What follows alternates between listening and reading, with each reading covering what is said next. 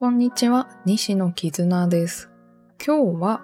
先日の、えー、なるさんとのね、対談でもちょっと言っていた話題で、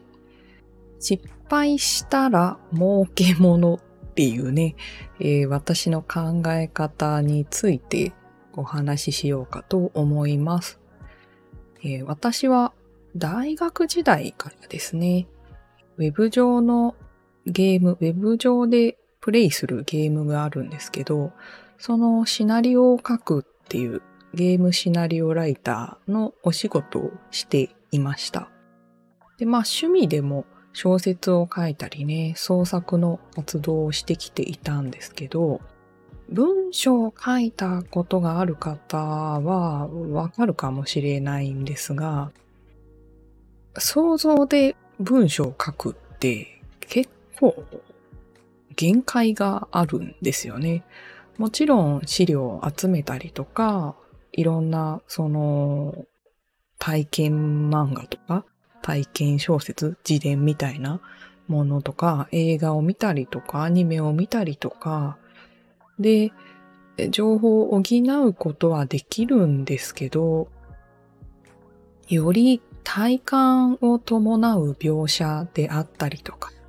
手触りだったりとか、感覚を含む文章を書くときっていうのは、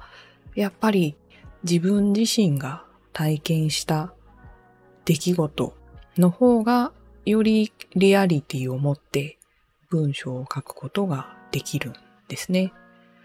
で、実際世の中に出回っている文章とかね、自分が面白いなみたいな感じた文章を書いている方の経歴とかを見てみると、まあ波乱万丈だったりとか、すごい苦労されてきた方だったりとか、本当に職を転々としましたとか、いろんな方とお付き合いして、いろんな経験をしてきましたみたいな方が多くて、その時に、あ、いろんな経験をするのって文章を書く時のネタになるんだなってすごい思ったんですよね。感銘を受けたというか。で、その時からもう経験することは何でも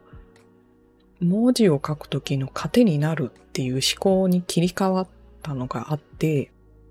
成功する話よりも失敗する話の方が、なんだろうな、面白いというか、より経験者の少ない体験をしたい。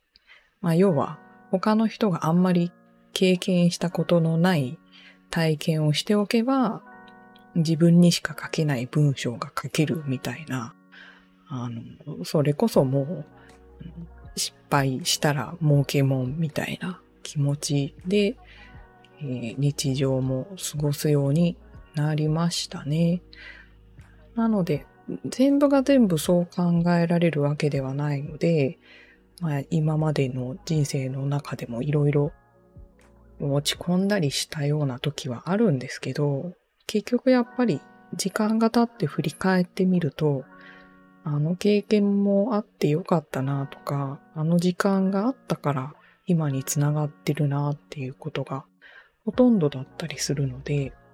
今でもその考え方は変わってないですね。だから、失敗するっていう概念がもしかしたら人とちょっと違うかもしれないですね。うん、そうですね。失敗して体験してみるっていうことは自分にとってすごいプラスになるっていう概念が私の中にはあるので、そうですね。そこは自分の感覚はすごい好きだなって思うところだったりします。もちろんね、この間 VR チャットで、えー、授業の講師をした時とかね、めちゃめちゃ失敗するんじゃないかとかね、全然授業面白くないじゃんって言われるかもしれんなとかっていう不安はあったんですけど、まあそれも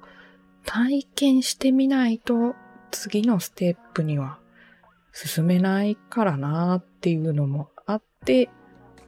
まあ、えいやっていう、もう本当に飛び込むような気持ちでやって体験してみなければ得られない経験を積むことができたなと思っています。皆さん、自分の中の失敗ってどんな風に捉えていらっしゃいますかね？それは怖いことでしょうかね？悲しいことでしょうかね？それともちょっと楽しみを含むようなことでしょうかねうん。なんてことをちょっと皆さんに聞いてみたくなったりしました。取り留めのない終わり方ですけど、今日はここまでにしたいと思います。最後まで聞いてくださってありがとうございました。また次回の収録でお会いしましょう。